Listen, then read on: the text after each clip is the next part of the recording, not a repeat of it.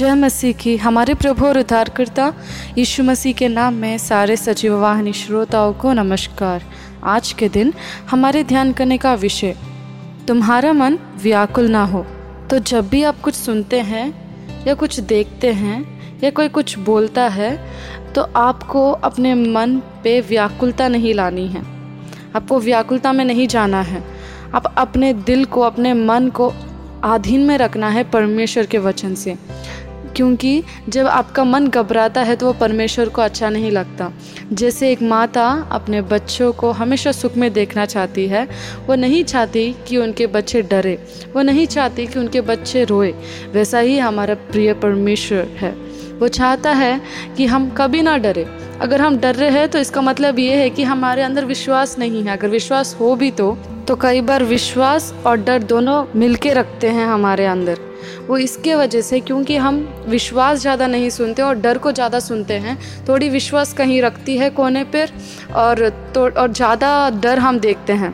पर, परमेश्वर चाहता है कि वो हमेशा हमें विश्वास में ही रखे। वो नहीं चाहता कि हम डरे, वो नहीं चाहता कि हम व्याकुलता में जाएँ, क्योंकि हमारा देखभाल करने के लिए वो है हमारे साथ और हमारे लिए चमत्कार करने को, कोई भी हालत बदलने को वो तैयार है।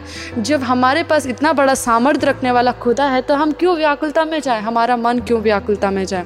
अगर हम यहुन्ना, उसका चौथा अध्याय पहला पहला पद में इस तरीके से लिखा है, तुम्हारा मन व्याकुल ना हो, परमेश्वर पर विश्वास रखो और मुझ पर भी विश्वास रखो। सच में कई बार थोड़े हालात ऐसे होते हैं कि हम घबराहट में चले जाते हैं, पसीना आ जाता है कई बार।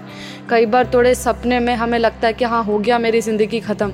नहीं नहीं, मेरे प्रिय भाई और बहनों, आपके डर में पूरे काँप रहे होंगे। परमेश्वर आपसे बात कर रहा है, बोल रहा है कि, हे मेरी प्रिय बेटी, मेरे प्रिय बेटा तुम मत डर, तू व्याकुलता में मत जा, क्योंकि तू बस विश्वास रख, मैं काम करने वाला हूँ तेरे लिए। आपकी परिस्थिति और आपकी इतनी कठिनाई हो गई है कि, अब और कुछ नहीं बचा आपके पास तो परमेश्वर अभी भी चमत्कार करने के लिए तैयार है। आपके पास शून्य है तो परमेश्वर उसे हज़ारों में बदलने के लिए तैयार है।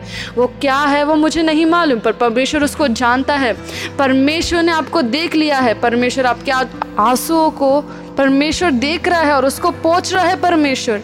आज के दिन परमेश्वर की महिमा आप सभी के ऊपर आए। आप डरिए मत आप, आप व्याकुलता में मत जाइए क्योंकि आपके मन परमेश्वर के अधीन में है। अगर हम सत्ताईस का पद देखें तो इस तरीके से लिखा है मैं तुम्हें शांति दिया जाता हूँ अपनी शांति तुम्हें देता हूँ जैसे संसार देता है मैं तुम्हें नहीं देता। तुम्हारा मन व्याकुल ना हो और ना डरे। देखिए जैसे लोग बोलते हैं ना अच्छे अच्छे बातें थोड़े समय के लिए वो हमें खुश हाँ ठीक है अच्छा हौसला दे रहा है मुझे करके लगता है।